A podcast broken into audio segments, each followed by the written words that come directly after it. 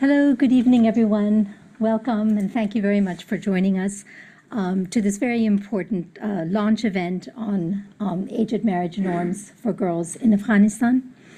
We have a very esteemed panel with us today to discuss the implications of a new piece of research that we've done in ODI alongside um, Mariam's organization, DROPS. But before I introduce our guests, a little bit of housekeeping first, if I may. We'd like to encourage everyone to participate today and um, exchange freely. We will come later uh, to you with you to share your questions and insights, so please hold them until the discussion opens. The dialogue is structured broadly in two parts. First, we will hear directly from our guests as they unpack the reality of gender experiences right now in Afghanistan.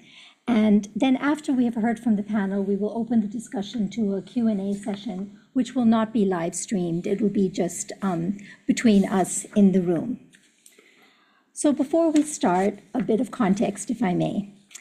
After the U.S. completed its withdrawal of military forces from Afghanistan in 2021, the Taliban, as you know, achieved control over the country. The impact on women has been dramatic.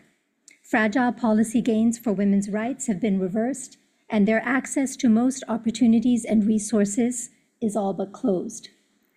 The international community has watched these developments with horror and dismay, and Afghan activists within the country and in the diaspora tirelessly track the erosion of human rights, while the global community is still figuring out next steps.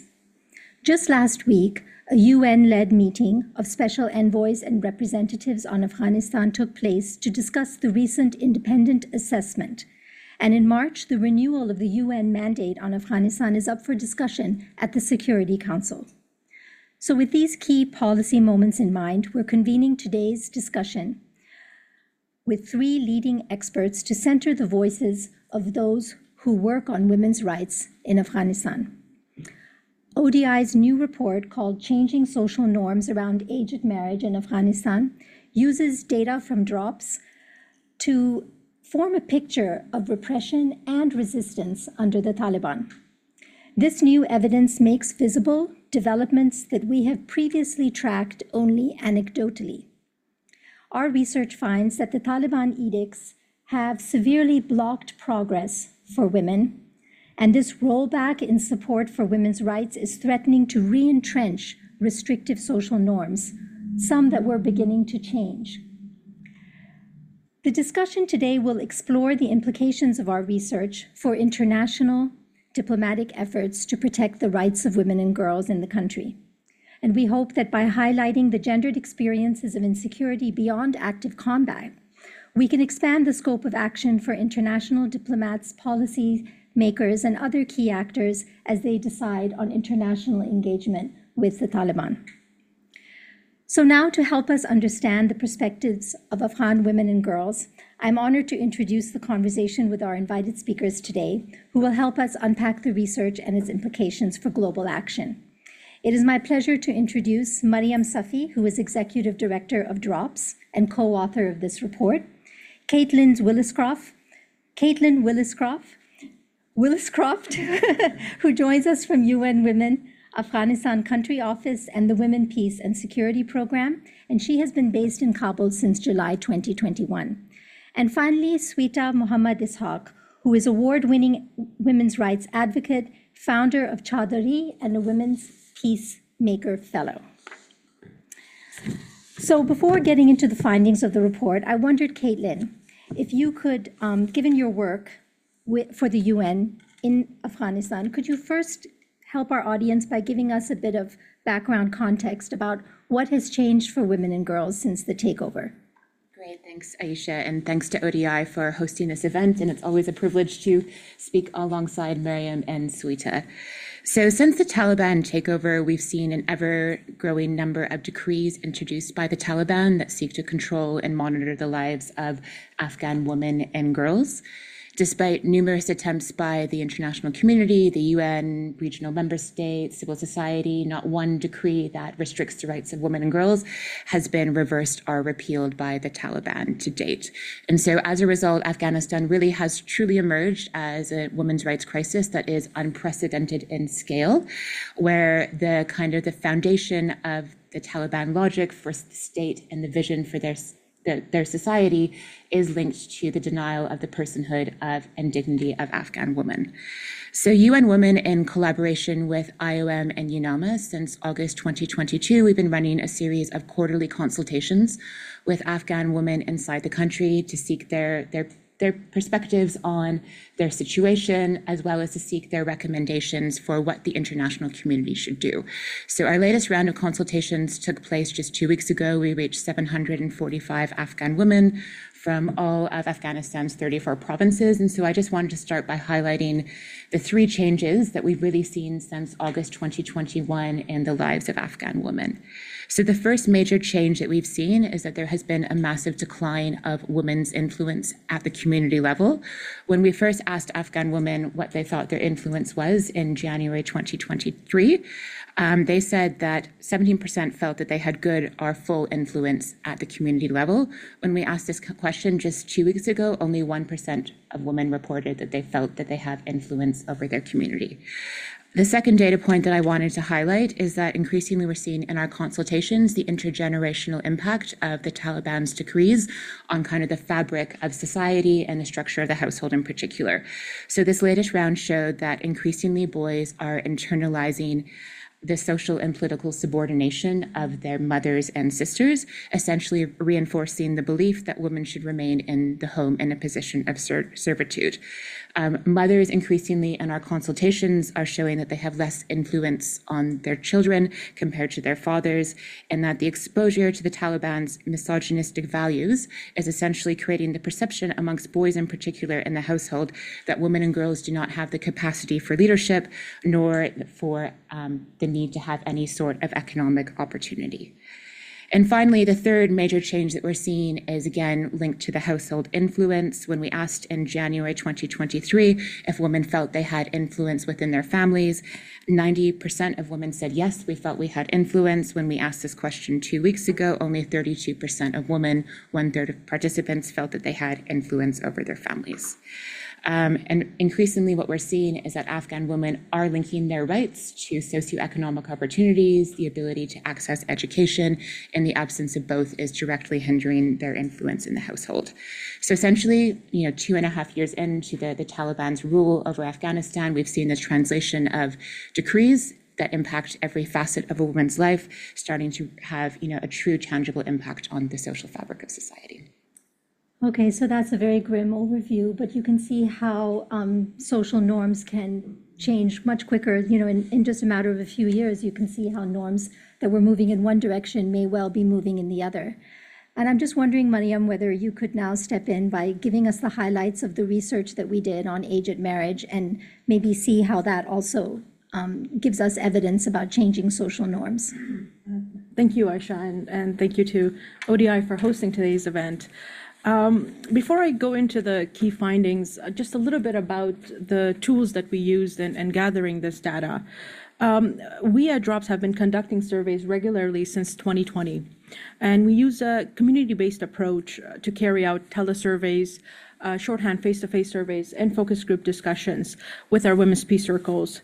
Now, this is a part of our Bishnow initiative, and a few months after the fall of the Republic, we relaunched our surveys using the same approach, but with one key change, and that was the complete digitalization of our research methodology tools. For this study, in particular, we carried out surveys in 11 provinces, uh, capturing the voices of approximately 2,800 respondents. Uh, and we did this both online and in person, including uh, 11 focus group discussions. Something different that we did uh, in this particular survey, um, as opposed to others that we do through Bishnow bi-monthly, is we adapted a survey-based instrument that was originally designed uh, to monitor and evaluate the impact of norm-shifting interventions uh, to ask four key questions.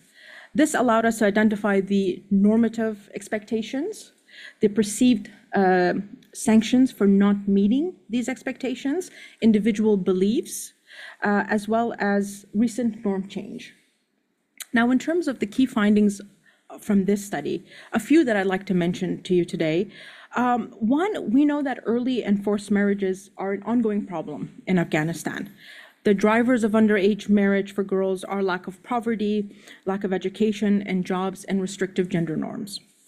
Our research found that people, particularly educated women, believe girls should marry above the age of 18. But this belief is much harder to act upon now than before the Taliban takeover. The Taliban's edicts have restricted all opportunities for girls, driving them back into early marriage. The research also shows that families are increasingly marrying off their daughters as the next best step following the ban on education and employment. Now, another shocking finding is that families are using marriage to protect their girls from forced marriage to Taliban fighters. This is because of the widespread perception of unmarried girls above the age of 16 being targeted by local Taliban commanders.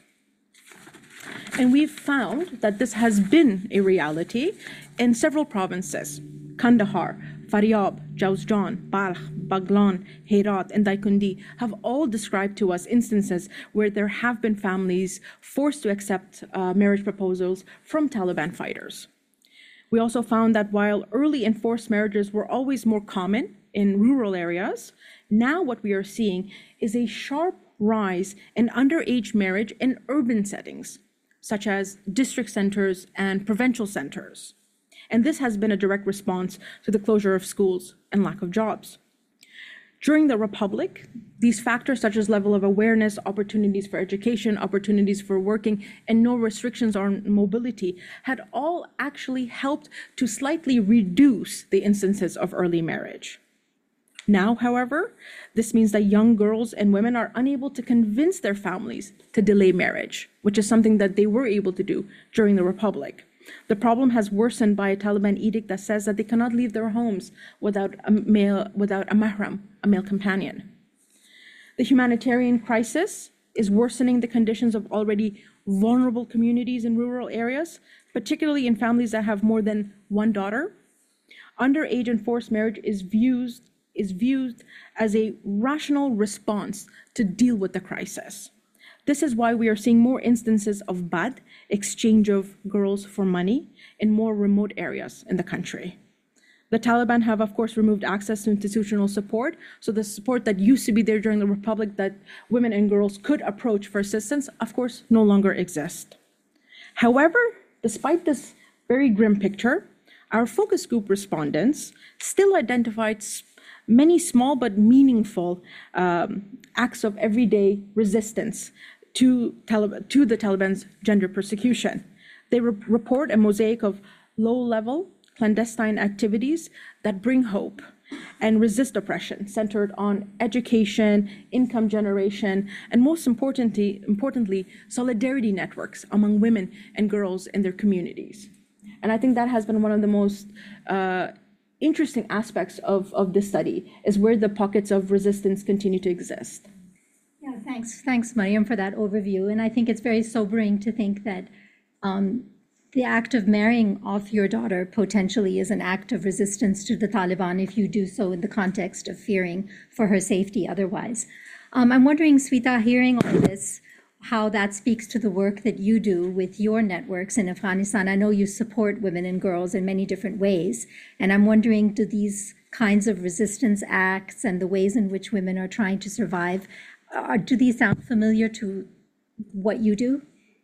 Thank you, um, Aisha, for the question. And first of all, I would like to thank ODI for hosting this and for Drops for this incredible report. And I always say that it's very important to research and back what we say. So it's very interesting to see how the things that we have been discussing and talking has this um, evidence. And um, I would like to start regarding the question. I would like to start by kind of explaining certain topics on marriage uh, from the Islamic perspective. Um, so, first of all, we all of us must understand that forced marriage has no basis in Islam. Consent is a very important concept uh, in our Islamic law. a girl and a boy must have must know who are they going to marry and must give consent and must be happy with it. And there is one requirement a key requirement in islamic law and marriage law uh, that requires both um, a girl and a boy to meet before getting married in the presence of a family member which is not practiced in, in afghanistan at all. Like a lot of families they just marry off their um, children um, girls without having that um, discussion before before marriage. So that's one concept. Another concept that i would like to mention here from the Islamic perspective is the concept of the um, a girl and a boy must have comprehensive maturity, and that includes emotional, mental, intellectual, and physical maturity to be able to um, get married. So, and that is such an important concept. Again, not practiced in Afghanistan, unfortunately, and a lot of the families marry off their children um, and girls uh, specifically before they um, achieve that emotional, that uh, intellectual maturity, and before they have that sound judgment to to get married, um, and that is why it creates a lot of challenges. It creates a lot of problems once they get married. And um, for example, uh, one of the my volunteers, her cousin, she got married when she was only 14 years old, and when she got married, she she gave a consent. She she was happy. The reason was that her family was facing financial difficulties in her family, and um, and her husband's family were better off financially. So she wanted to get married in order to have a better life. However, once she got married, things have changed, and her life have turned into darkness. She was not able to continue her education. She she was her in-laws was expecting her to really deal with the heavy house chores and um, and she was also not ready to have children during that time. Um, and that led her to have a lot of mental health issues, psychological issues. She even tried to commit suicide. And um, unfortunately, this is very common in Afghanistan. And this is the story of one girl, but we have thousands of girls like this. And this is because the families don't consider that emotional and that uh, intellectual maturity of girl before marrying her off. And, and this is, these are all Islamic rights that um, Islam has given to, to a girl. And uh, right now, um, as has been discussed to other, by other panelists, uh, we have multiple crises in Afghanistan, right? We have economic crisis, we have security crisis, we have employment and education crisis, and all of that have made the lives of Afghan women and girls very challenging. And um, and right now the families are losing hope and as Mariam Jan uh, mentioned, it's they're losing hope, and that the marriage is be has become something as a, the only option left because the families are like, okay, you cannot study, you cannot work, and we have these financial difficulties. This is the only option. And the dangerous part about your research that I found, and I I observed also by speaking to people in Kabul, is that this reaches cities, which is very dangerous, right? We didn't have that in cities before, so now it's, it's very dangerous. So if the policies will not be reversed, if the economic situation will not be improved, and if the mindsets will not be changed, uh, the it's dangerous for like the, the future of Afghan women girls is, is in a huge uh, danger. Yeah, so I'm wondering, you know, you're, you're describing a picture of growing insecurity, but it's insecurity and precarity for girls that is a little bit different from what we understand in terms of the security paradigm as one that is free from violent conflict. So we might be thinking, oh, the violent conflict has come to an end, and does that mean that security should now um, no, no longer be an issue? I'm wondering that I, I know that you work, Caitlin, on women, peace, and security, and I'm wondering from your vantage point as a WPS expert also, what does this kind of insecurity mean for how you advance your agenda? Yeah, absolutely. I mean, a traditional understanding of security would measure it by things like battlefield deaths, casualties, but when you apply a gender lens to security, there's a much wider set of considerations. It's about do you feel safe going out this, on the street? Do you feel safe sending your child to school? It's about violence in the home as well. And so um, essentially, the absence of battlefield deaths and military combat does not mean that a community would feel safe or people in a country would feel safe. So again, pointing back to the data that we've collected um, as UN Women, IOM, and UNAMA, in our latest round, we asked the question if women felt um, safe leaving the house without a mahram, a, ma- a male chaperone. And only 57% of women said that they felt unsafe. So women do not feel safe in Afghanistan leaving the home independently. Um, we asked women if they trusted their neighbors, if they felt levels of trust in their community. 96% of women that we surveyed reported that they did not trust most people, including their direct neighbors. Um, throughout 2023, women reported an increasingly worse security situation. For example, in November 2023, half of the women that we consulted reported that they felt their physical security was either bad or very bad. And so this really does challenge the narrative that Afghanistan is a safe, safe and stable and secure country. And again, that narrative is challenged when you apply a gender lens to understanding security. Um, the reasons that Afghan women are telling us that they feel safe is overwhelmingly because of the arbitrary, unexpected, and very um, strict enforcement of decrees that the Taliban have introduced that, that monitor and dictate their lives. And this is because increasingly we're seeing a very complex ecosystem of decree enforcement emerge. It's not just different segments of the Taliban enforcing decrees, it's also community leaders, it's religious leaders, and it's men within the households. So our consultations are showing that increasingly male family members, particularly husbands and even children, are feeling increasing social pressure to protect their family's honor. Um, and they feel like they're almost forced to adapt and adopt the DFA's misogynistic values. And so I think this is this analysis is also really borne out in DROPS's research that security is a very gendered experience in Afghanistan, um, given the severity of the women's rights crisis. And I think this really kind of brings the imperative upon the international community to think about security not just as the withdrawal of troops, but also to look at the gendered implications of security, um, given the, the high levels of insecurity women face across the country. So, um, having said all of this about gendered insecurity, I'm wondering that when the UN Security Council meets to discuss the renewal of the UN mandate on Afghanistan, to what extent, Mariam, do you think that this kind of grasp of the gendered insecurity that women are experiencing right now is even figuring in the debate? And if you could speak to them and ask them what kind of policy recommendations they should make, what would you, what would you say? Well, we have been saying this to the Security Council since the fall of the Republic. And what we have been telling them is that they have to um, incorporate and understand the gendered experiences of women in Afghanistan and that, as Caitlin mentioned, we've done surveys on security as well, and women in Afghanistan don't define their security in traditional security terms. They say we don't have mental security, we don't have psychological security, we don't have individual security. And so they say, yes, the, the bombs have decreased, and yes, the targeted attacks have decreased. Do I feel safe? No, of course I don't feel safe.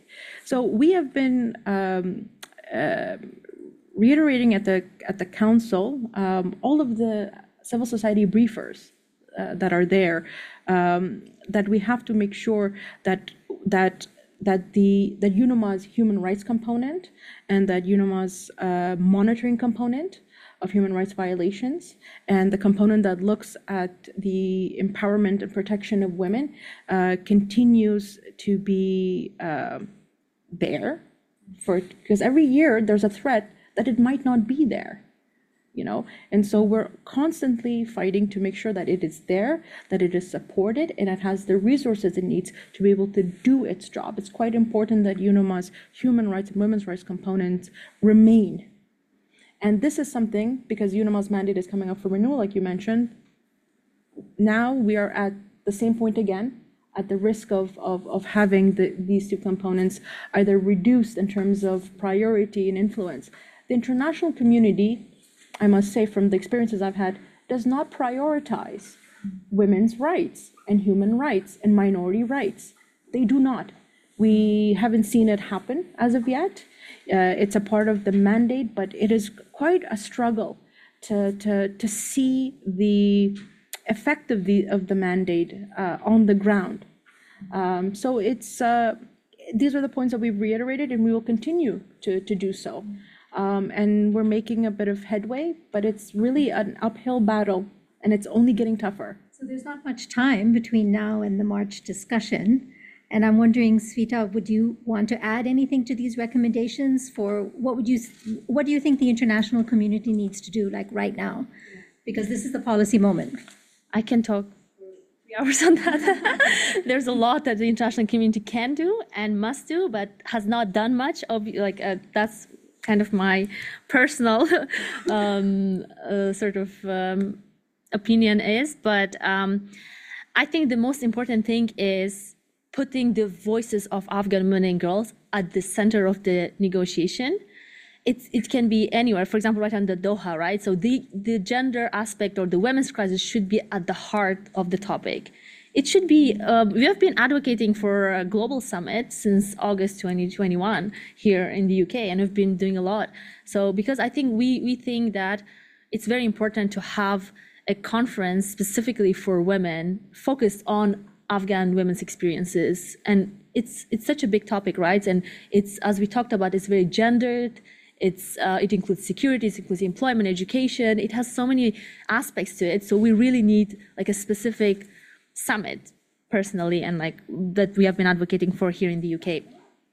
And uh, so putting the Afghan women's voices is very critical. And also, um, I think really it's another critical kind of uh, recommendation that I have is having the Islamic um, uh, putting Islamic uh, scholars in during the negotiations for them to put the Islamic uh, arguments.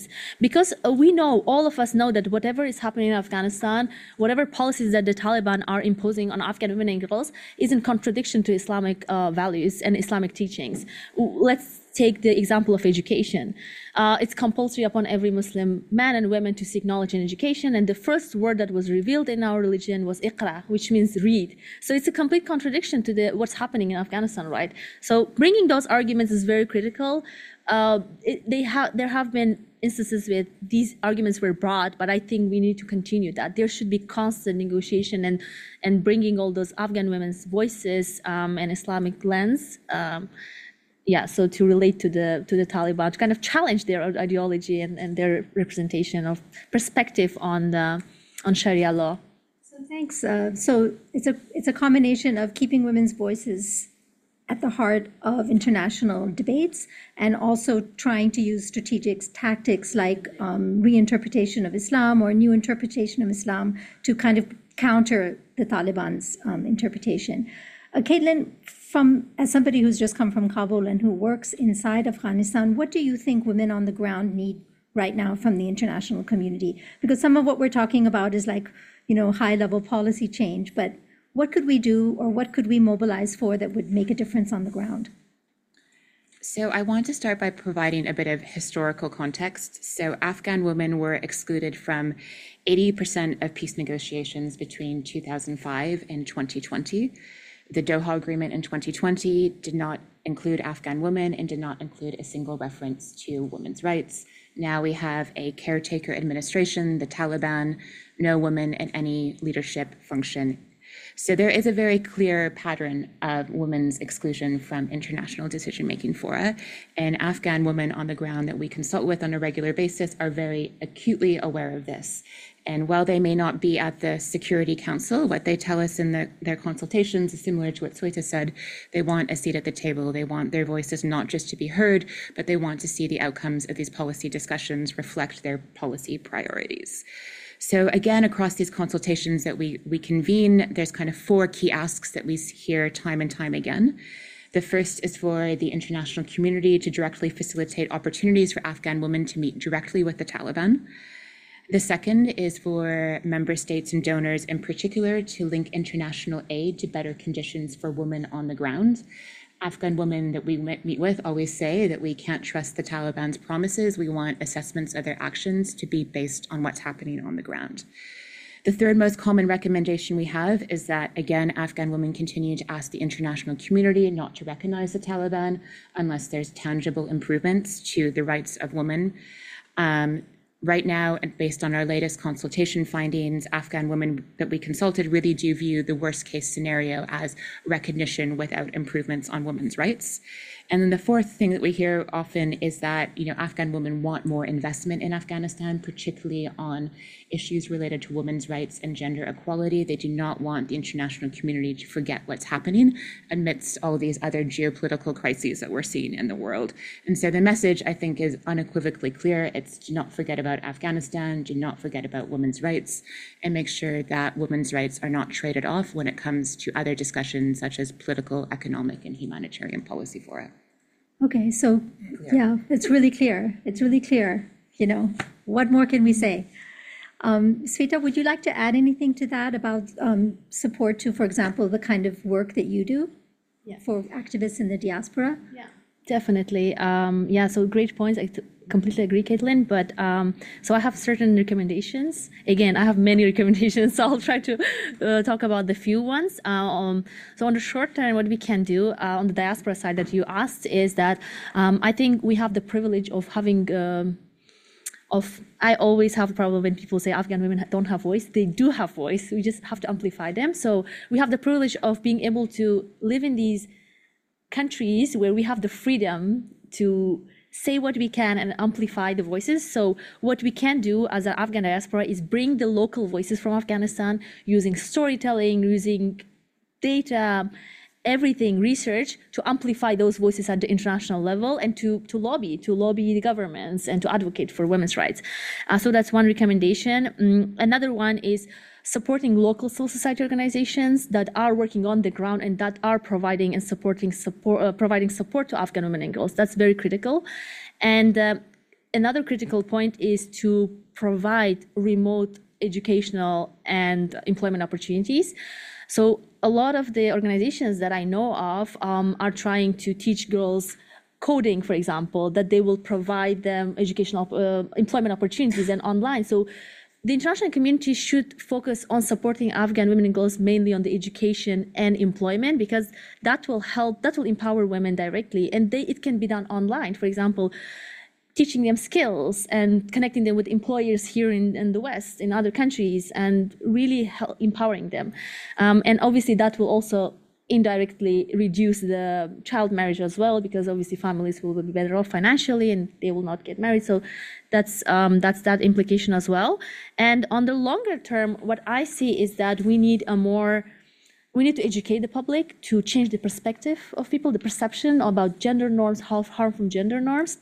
So that's a more long-term strategy, and that again includes because in Afghanistan people listen to what the Islamic scholar says uh, and they believe them, um, whatever they say. So finding Islamic scholars who understand marriage issues, for example, and like employment, education from the Islamic perspective, and teaching them to the public, and uh, to, to really change that perspective and uh, awareness raising to boys, uh, for example, changing their perspectives, uh, working with local communities. Again, like the awareness raising should be a long-term um, strategy that will take more time. However, the the immediate actions are the ones that I mentioned. So what I'm hearing, though, is that we're looking at some kind of like holding measures. We want to keep having access to communities inside Afghanistan, to keep giving them the opportunities that might be otherwise denied, while still trying to strategically negotiate with the Taliban that in return for recognition, you mustn't cross um, further red lines on gender. So it could be a strategy, but what I'm wondering is that given the fact that they didn't even turn up to the meeting in Doha last week, to what extent is this kind of strategic approach actually going to be possible if you don't have an interlocutor across the table? Mariam? Any thoughts? Um, well, I think that when the Taliban didn't show up to Doha, I think that it was a missed opportunity on part of the, of the de facto authorities. And also, uh, the people of Afghanistan, they should have been there. And uh, I think it would have given them an opportunity to understand where the international community's position on some of these issues are, as well as the Afghan civil society organizations that were there. Though they weren't going to talk to each other face to face, but it, I think it would have been a critical, um, I think it would have been a really critical moment. Um, Now, having said that, um, the, the United Nations, the reason why they did the assessment was because they had reached an impasse. And so it was the chicken and the egg sort of situation. Uh, do we give recognition and then wait to see for the Taliban to make changes, because that's what they're saying they'll do? Or should they make some changes and then we can, we can give them recognition? And I would say for this part, the international community uh, has been quite compromising. They haven't said, okay, remove all edicts and then we'll give you recognition. They've said, remove the ban on education, remove the ban on employment. And then we can certainly talk, and I, and I think that the international community would actually jump and, and give recognition just if they were to meet those very low hanging fruit. Is really what that is. But the Taliban have not been compromising.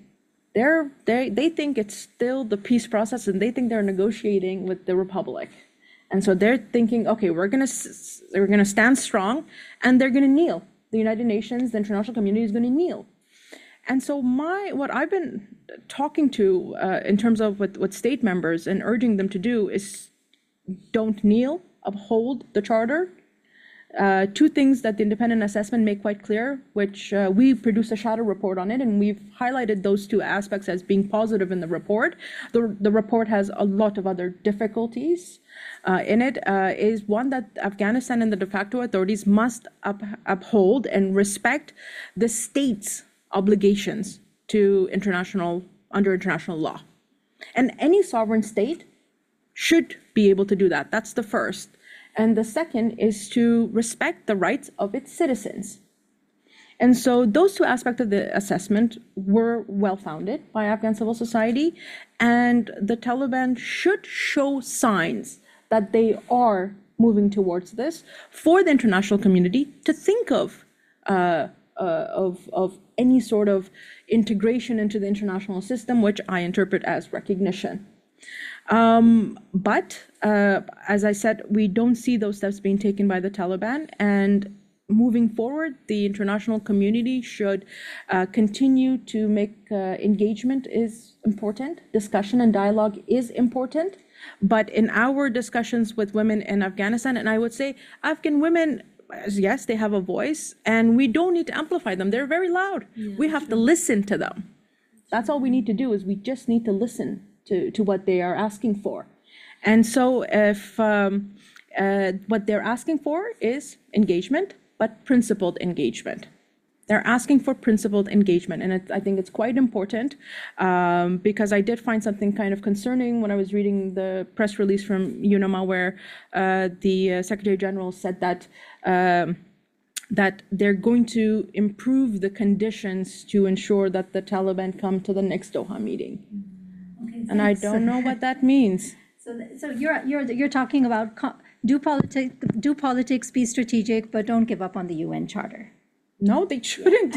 If they give up on the UN Charter, I mean, the UN should just, There. yes. Okay, so thank you very much uh, to our panelists for um, this first round of Q and As. And uh, now what we'll do is we'll take the conversation offline, if that's okay. And we will um, have an in-house Q and A session where you can feel free to ask any questions that um, you may like. And um, we can take it from there. But first, a round of applause to our panelists, and thank you.